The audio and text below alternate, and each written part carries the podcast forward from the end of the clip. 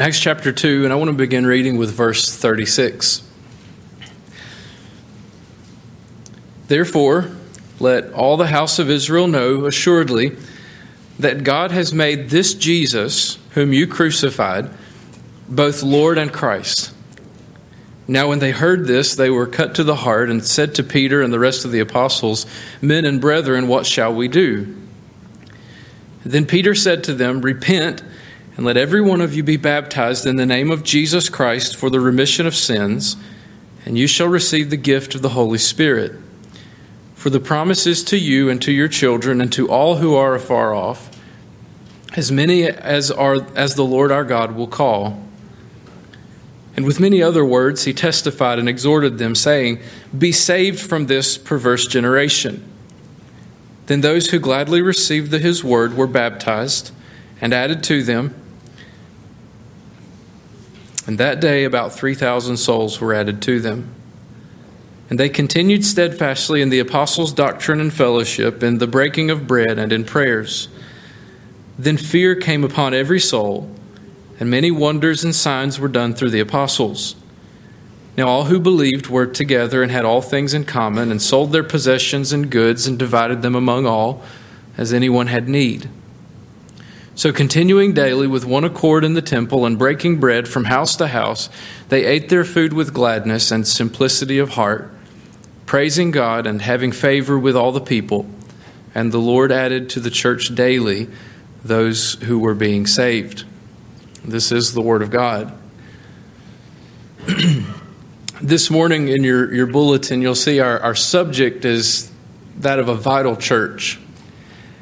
And I wonder if, if we condense the, the life and activity of every Christian, what God expects of every Christian and of every church, down to some basic commands uh, that Jesus gave, what would they be?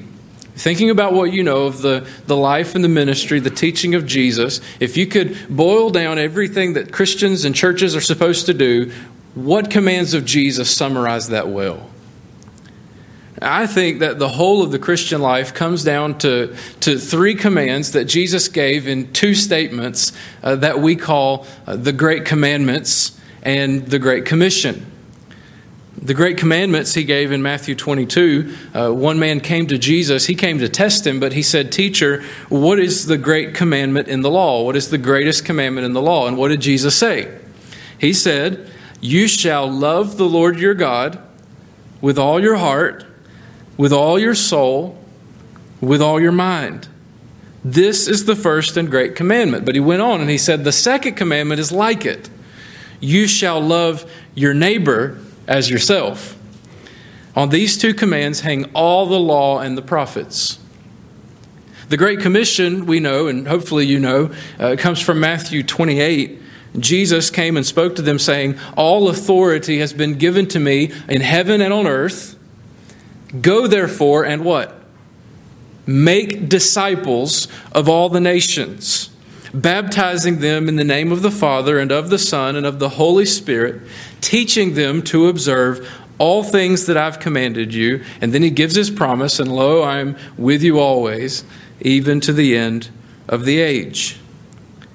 So I think it's reasonable to conclude from these commands that Jesus gave that the Christian life can be summarized in these three commands to love God, love others, and make disciples. To love God, to love others, and make disciples. And I think there's a, a logical progression there as well. Because the first and greatest commandment is to love God. God is worthy of all the affection you can muster. Uh, God is worthy of all your service and obedience, every ounce of honor and glory that you can give. He ought to be the number one and greatest love in your life. You can love other things, you can enjoy other things, but you're to love and enjoy other things as gifts from the one you love the most. He's worthy of our love. But if we have truly experienced the love of God and if we love God as we ought, the, the natural uh, step that comes next is that we love others. You can't live in a loving relationship with God Almighty and it not show somewhere in your life. To say that you love God, but not to love your neighbor or your brother or your sister, I believe the Apostle John said that you're a liar. You can't say that you love God if you don't love your neighbor. It's just going to happen. It's going to be the natural progression of things to love one another. But if you love God and you love your neighbor as you ought, doesn't it make sense that you would try to make a disciple of that neighbor?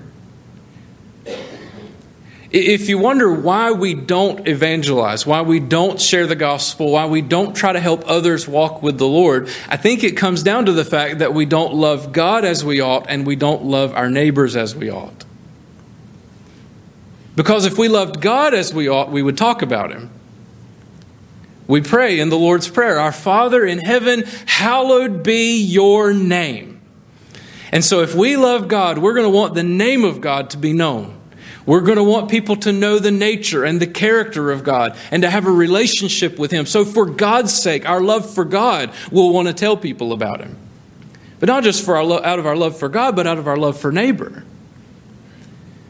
Because if you have a neighbor that's lost in their sins and you believe the Bible is true when it says that all sinners will go to a lake of fire for eternity, and you don't want to try to save your neighbor from that, then I would say you don't really love your neighbor.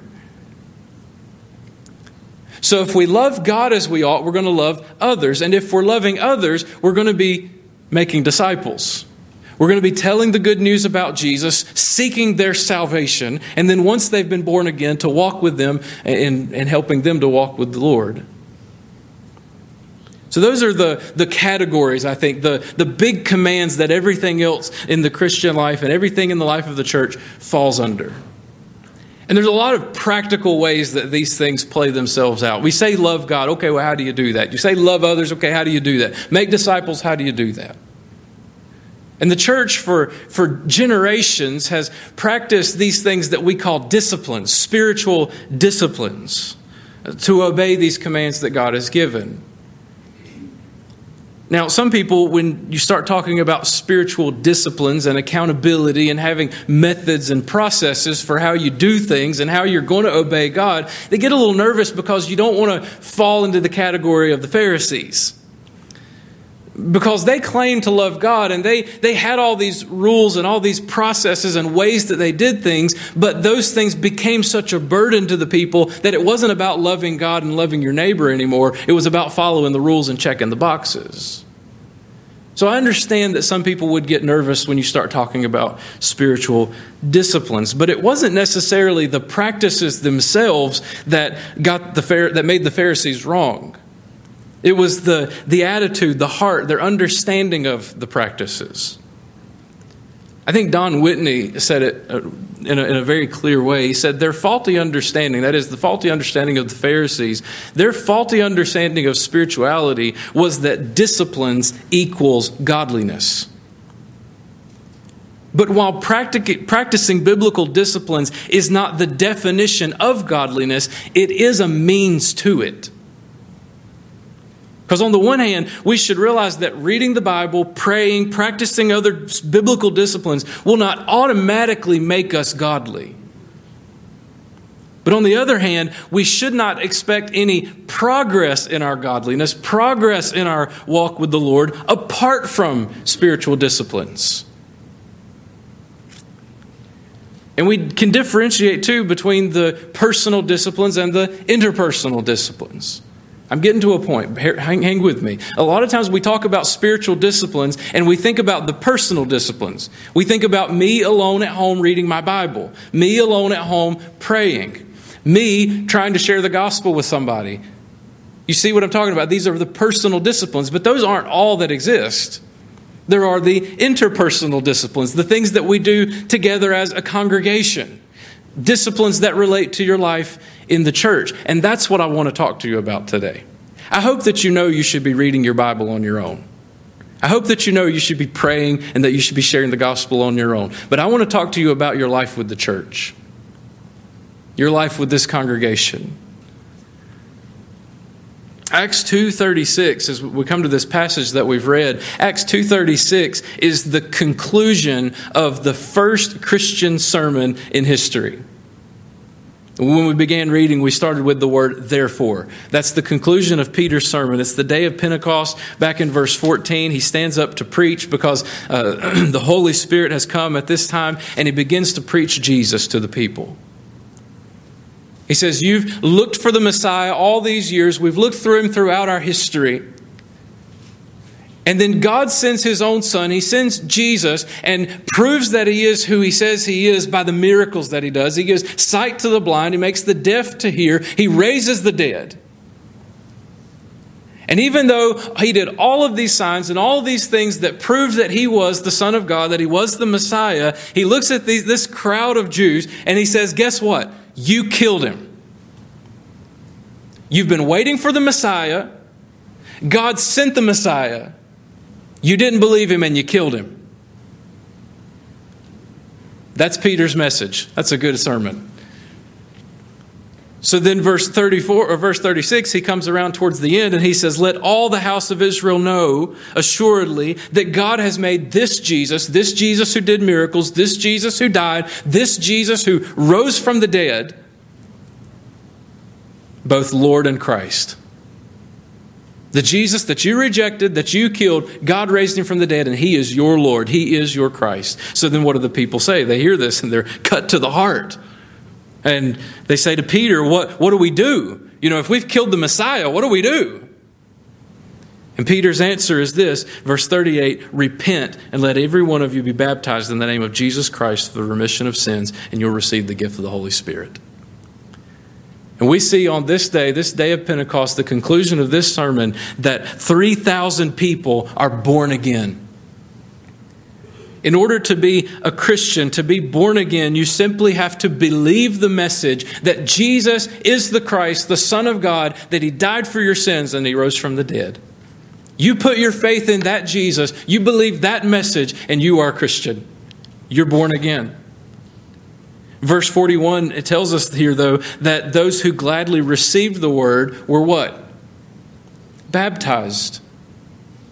And that day, about 3,000 souls were added to them. So those who believe were baptized, and those who believed and were baptized were added to the church.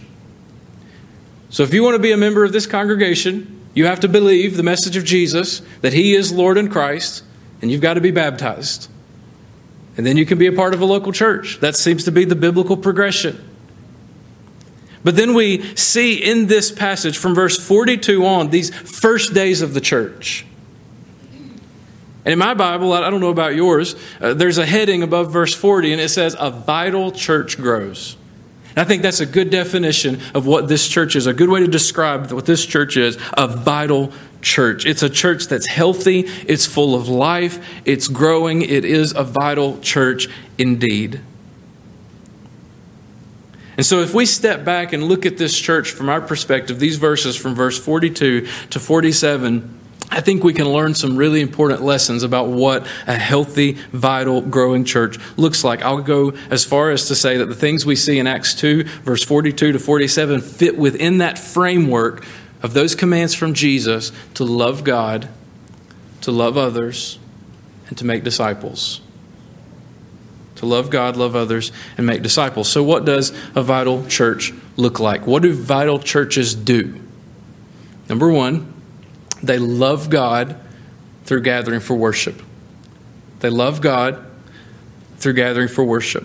Verse 42 says, They continued steadfastly in the apostles' doctrine and fellowship the breaking of bread, and in prayers. There's, there's a, a lot crammed into that one verse, and we can't spend all day on it.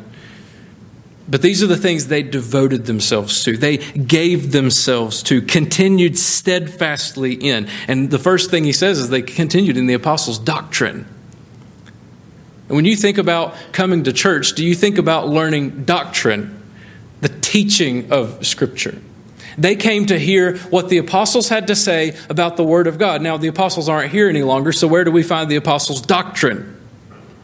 That book that's in your lap, in your Bible, in the New Testament. Now, a lot of people have the idea that you come to church and you come to worship, you gather with the congregation to worship, and, you know, doctrine really doesn't matter, teaching isn't all that important, just give me Jesus. I just want to love Jesus. You ever heard people say that? That doctrine is downplayed, teaching is downplayed. We just need love and Jesus, and that's all we've got to have. Let me tell you something. You can't love Jesus right. You can't know the right Jesus if you don't know doctrine. If, if the church is not committed to the teaching of the Word of God when it gathers for worship, it's not doing what the church is supposed to do.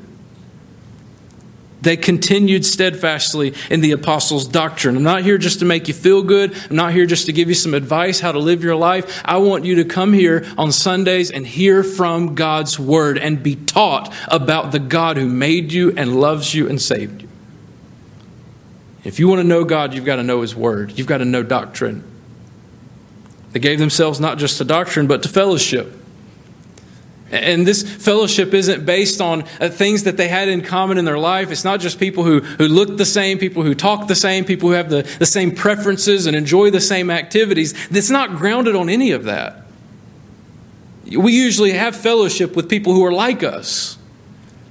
But the kind of fellowship that's experienced in the church isn't based on our, our preferences or, or the things we enjoy or even what we look like or sound like. But our fellowship in the church is grounded in our, in our relationship uh, to Jesus Christ, that we all have the same Holy Spirit. The church ought to be a place where people, God's people, can come and fellowship. One pastor uh, made the point that a lot of people get more fellowship and more of what they need at a bar than they do at a church. Because if you had a terrible week and you go to a bar and you're crying in your beer, the guy next to you is probably going to put his arm around you and buy you another round. He's going to let you talk. He's going to let you cry. You're going to tell him how you feel, and you're going to go away and you say, "Man, you know that's a nice place. I'm going to come back there again." But you come to church, and you've had a terrible week. What do you do? You don't sit and you cry and you tell everybody about it. You put on your happy face. You act like everything's just fine. Then you get in the car and fuss at your wife the whole way home, right? I'm not talking from experience or anything like that. But you see what I mean? The, the kind of fellowship that we ought to have ought to be closer than anything that the world can establish. The kind of fellowship that we experience in the church ought to be one that can only be produced by God. It ought to be the kind of fellowship and, and unity that the rest of the world looks in at the church and says, How do they do that there? How did those people get along like that? That's the kind of fellowship that we're to have. They, they broke bread. And when you talk about breaking bread in the Bible, it can just be having a meal. It can refer to the Lord's Supper. I think since it shows up twice in this passage, and once it specifically talks about eating food together, I think this time, this first time it comes up, it's talking about the Lord's Supper, communion. Do you see that as a vital part of what the church does? Just to let you know, we're going to do it more frequently this year. I don't feel like we do it frequently enough. We're going to do it next week. Prepare your heart. We come together, we, we, we devote ourselves to the teaching of the Word of God. We devote ourselves to the fellowship of one another. We devote ourselves to these commands that Jesus gave that, that, that typify and in which we see our communion both with God and each other in these elements in the Lord's Supper. They devoted themselves to it. You ever thought of being devoted to taking the Lord's Supper? And the last thing he says was they were devoted to prayers. Jesus said, My house will be called a house of prayer. Preaching is important, singing is important, giving the offering is important. But Jesus said, My house will be called a house of prayer. What sets you apart from any other world religion? Any, what sets your God apart from any other God in the world? So that your God can hear you. Your God hears you when you pray. Your God not just hears you and He doesn't just care, but He can actually act on what you ask and help you.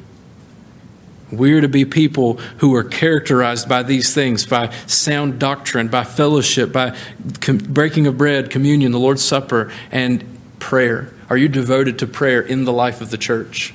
I'm not saying we do these things perfectly, but we're trying to get better. We're trying to take steps this way. So, if a vital church l- loves God through gathering for worship, the, when do we do these things? We do these things on Sunday morning. We do these things in our Sunday worship gatherings.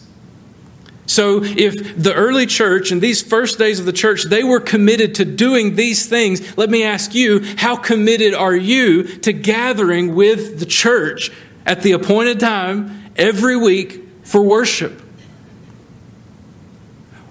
This is, this is not the only way we express our love for God, but it, if you lack this, it's going to affect all the rest. If you want to love God, if you want to have a loving relationship with God, it has to start with consistency, faithfulness in gathering with God's people to worship. Now, the, the guys who do the statistics, when they're uh, trying to, to gauge things about what the church thinks about this and Christians think about that, did you know that they consider one Sunday a month to be regular church attendance? I just want to fill you in on that. It's not.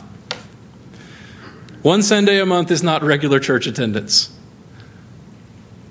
And I know that things come up, a thousand things can try to keep you from being here. Family stuff, sports stuff, work stuff, there's all kinds of things that come up. Do you think that that's not on purpose? Do you think that we don't have an enemy who wants to keep us from being able to gather?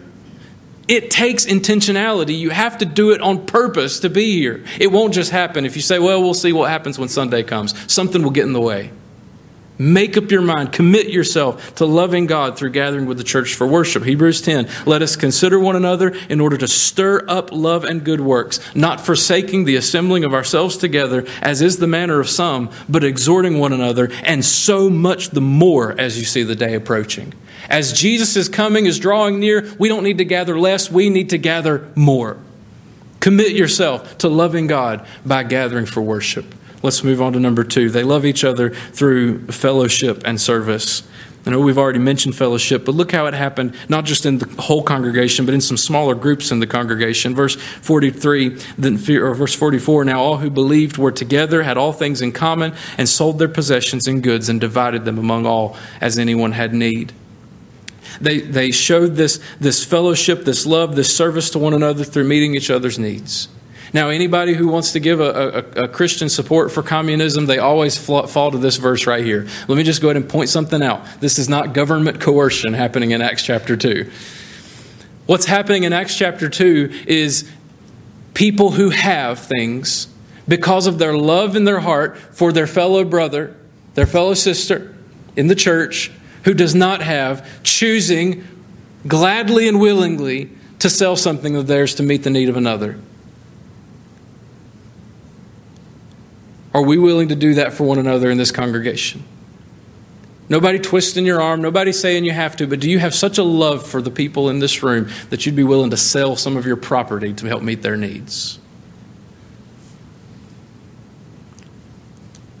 They live life together. Verse 46 says, continuing daily with one accord in the temple. And they weren't content just to meet together on Sunday mornings, they, they're getting together every single day of the week. They shared meals, they broke bread from house to house. They ate their food with gladness and simplicity of heart. These are people who aren't just getting together to say they went to church on Sunday. These are people who are so committed to each other, who so love each other, that they're not just going to meet with the congregation, the 3,000 on Sunday, and however many more the Lord's added, but they're going to get together with some that are closer to them, some that they know who they can invest in and love and take care of and live life with. Christian relationships are so far from all God wants them to be when they only go as far as the Sunday worship service. We need to invest in one another, get to know one another deeply, share our burdens, meet each other's needs, and saying it simply, live life together. We need these kinds of relationships in the church. You can't do that with every single person in the church. You'll wear yourself out, burn yourself out if you try to do that.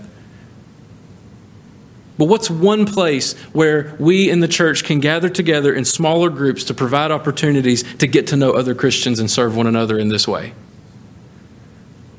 Well, one way that we're doing it right now is Sunday school.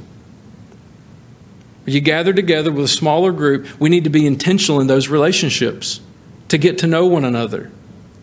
I'm just going to go ahead and let you know, and I'm going to invite you to, to take part in this. We're starting some more classes next week. There'll be at least two more starting up next week. So if you're not in a Sunday school class right now, if you're not in any kind of small group Bible study, come here next Sunday and I will put you in a new class. where we are going to be intentional about trying to form these relationships where we don't just come and sit and have a, a, teacher and students, but to have a group of people who love one another, who are reading God's Word together, and will pray for one another and serve the Lord and His church together. That's what we want. We want to love one another through fellowship and through service. I think the best place to do that is through Sunday school or small group Bible studies, discipleship groups. The third thing is they make disciples through prayer and evangelism. This is what a vital church does they make disciples through prayer and evangelism. Verse 47 says they were praising God, having favor with all the people. First of all, live your life in such a way that people aren't unnecessarily offended by you. If you're going to share the gospel with them, they're going to be offended by the gospel. If you offend them with anything else, you're just a jerk. I understand that politics are important to people, but they are not so important that you should ruin an opportunity to share the gospel with someone because they disagree with you. Go look at Jacob Hall's Facebook page, see how much gets posted there. Very little. I'm only there because my wife says I have to be so she can share pictures. I could give a lot of opinions on the internet for the world to read or the three people who might be interested. But I'm not going to just go blast my opinions out online because I don't want to do anything that's going to hinder me from being able to share the gospel with somebody. I'm not going to put any kind of stumbling stone in front of somebody to keep them from getting to Jesus just because they don't like what I think about something else. They had favor with all the people. The people saw how they treated one another, how they loved one another, how they worshiped their God, and they said, There's something about that I like. There's something appealing about the way that church lives and those Christians live. But they were seeing people saved. He says, And the Lord added to the church daily those who were being saved. Oh, that God would do this again that the Lord would add to his church daily those who are being saved. Now, this just didn't happen on its own. They didn't just sit around and people started showing up and said, Hey, can we be Christians? No, they prayed for people. They preached the gospel. We don't see it in this passage beyond Peter's sermon, but they did. Just flip over a page or two to, to chapter 4, verse 29. 4, verse 29. Listen to this prayer. He says, Now, Lord, look on their threats. Obviously, these people are starting to threaten them a little bit. And grant to your servants that with all boldness they may speak your word. There's prayer and evangelism. We pray for boldness, we pray for the lost, and we speak boldly the gospel of Jesus. Verse 30, by stretching out your hand to heal, that signs and wonders may be done through the name of your holy servant Jesus. Verse 31, and when they had prayed. Now listen, when's the last time you prayed for a lost person? When's the last time you prayed for boldness to share the gospel? When you got done, what happened? Probably got up and went about your day. Listen here, verse 31. When they had prayed, the place where they were assembled together was shaken, and they were all all filled with the Holy Spirit, and they spoke the word of God with boldness. And they had results. Verse 32 The multitude of those who believed were of one heart and one soul. There was a multitude who believed as a result of their praying and their preaching. You may not feel confident to share the gospel. You may not feel like you know what to say, but you need to get there. But let me tell you the place that you need to start is in prayer praying for the lost, praying for boldness, praying for opportunities. Listen, Ephesians 6, Paul asked the church to pray that he would have boldness to preach the gospel. Can you imagine that? The Apostle Paul felt like he needed boldness. He's the boldest guy I know. I never met him. He asked the church to pray that he would have boldness. In, in Colossians 4, he asked the church to pray that he would have open doors to share the gospel. In Romans 10, he said that he was praying for a specific group of people to be saved. He was praying for Israel at that time.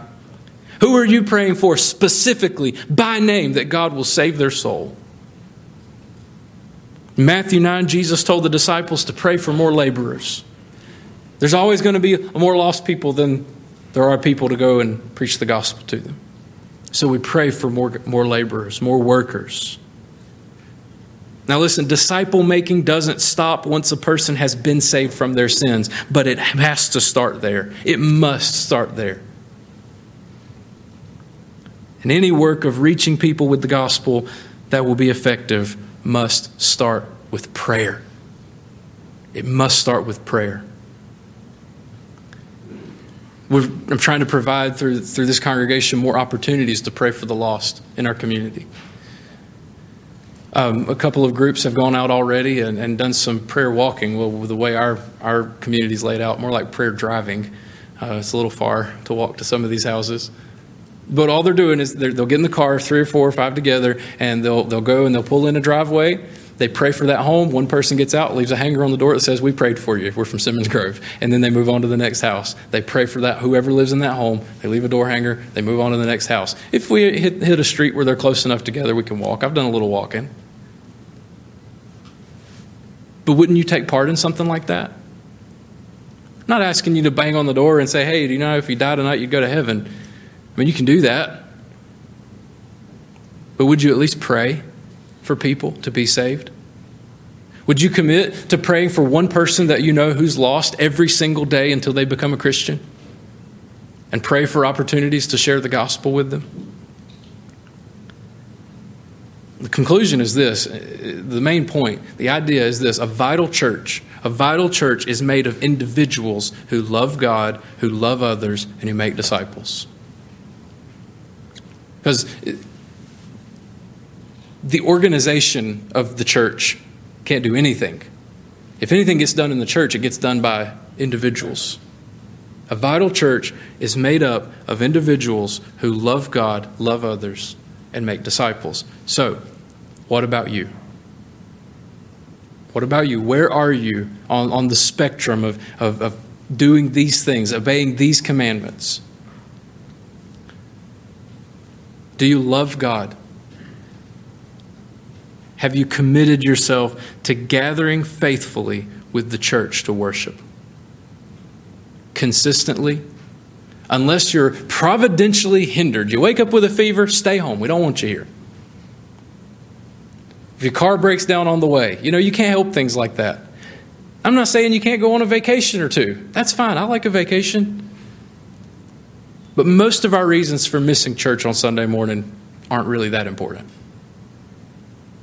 Would you commit to being here faithfully, consistently, not just this year, but for the rest of your life because you love God and want to worship Him with His people? Would you commit to that? What about loving others?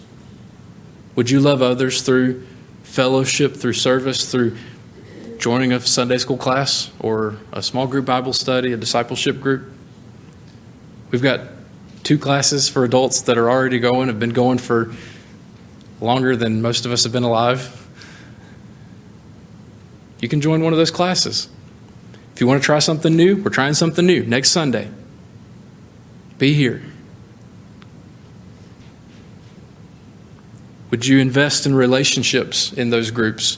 Would you serve the people in those groups? Would you serve the church and the community through those groups? Would you make disciples? Would you join a prayer team and go pray for homes in our community? Here's a goal. I'm just throwing it out there. I would love for this church, people from this church, to go to and pray for 500 homes around our church this year. It's doable. I've done the math. Like two hours a month, we could do it.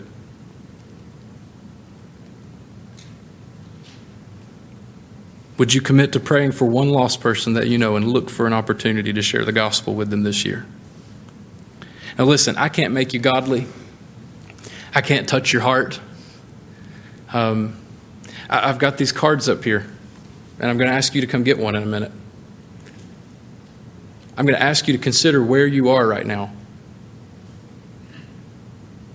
If you're not here consistently on Sunday mornings, your next step is to commit to being here consistently on Sunday mornings to worship God just as He's commanded. If maybe you're coming to worship, but that's about the extent of your relationship with the church, your next step is join up with a smaller group of Christians. Commit to being in a Sunday school class or a small group Bible study. Maybe you've been coming to church for years, you've been in a Sunday school class for years. What's your next step? Your next step is to ask yourself this question Am I sharing the gospel and making disciples? Would you join a prayer team? Would you pray for somebody that you know? Would you look for an opportunity to share the gospel? I can't make you godly. These practices, just by walking up here, checking a box on my little card, and showing up for Sunday school next week, isn't going to make you godly. That's a relationship between you and God alone.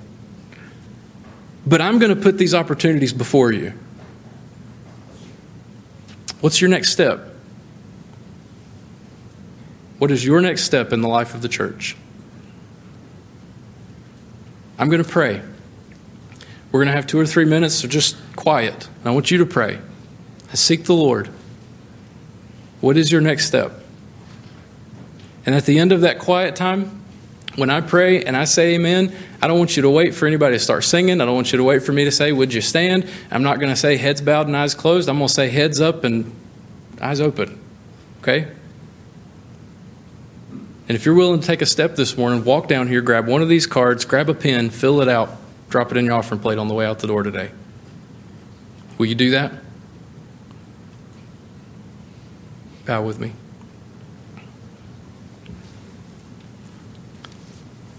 Father, I praise you for the gift of your church. That you've given us a family. Not a family that's determined by our um, biology, our ethnicity, our heritage, our ancestry, not even our likes, our preferences.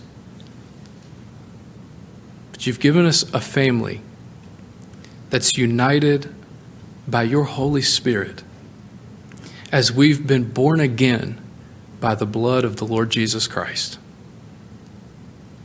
We belong to you. We want to love you. We want to love each other. We want to reach others so that they can love you and know you too. So, Lord, I pray over the next two or three minutes as we have a time of quiet and prayer that your Spirit would work in the hearts of these people that they would be obedient to what you've commanded. I pray in Jesus' name.